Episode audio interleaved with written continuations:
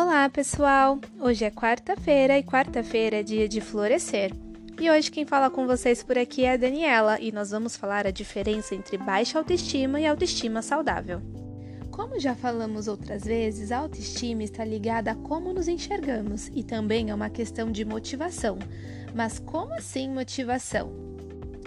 Bem, eu vou te dar um exemplo. Sabe quando você planeja sonhos e objetivos de uma forma leve, sem pressão, sem pensamento negativo e sem medo? Pois bem, isso está ligado à autoestima. Mas qual a diferença entre baixa autoestima e autoestima saudável? Bom, vamos lá.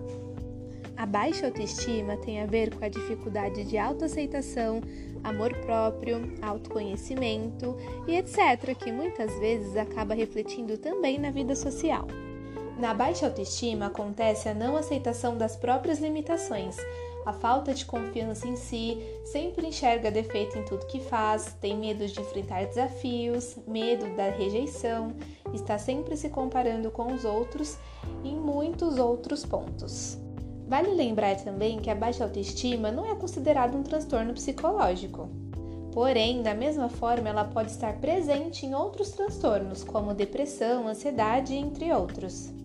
Já em contrapartida, temos a autoestima saudável, a autoestima elevada, que é completamente o oposto da baixa autoestima.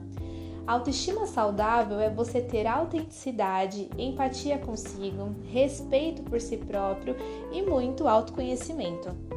Com a autoestima saudável, você se sente bem consigo mesmo e vem de uma série de experiências vividas e principalmente das avaliações que fazemos sobre nós. É se olhar cada vez com mais carinho.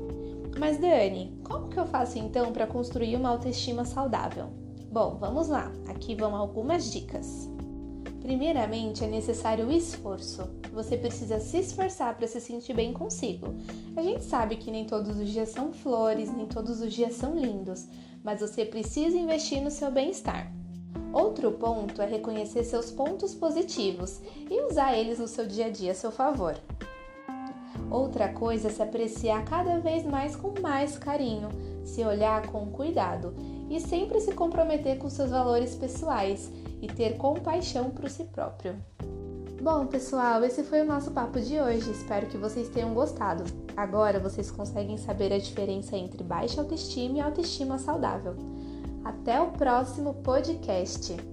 E ah, não se esqueçam também de continuar nos acompanhando por aqui, porque toda quarta temos episódio novo e também nas nossas redes sociais, onde a gente dá continuidade no projeto Floresça falando sobre a importância de uma autoestima.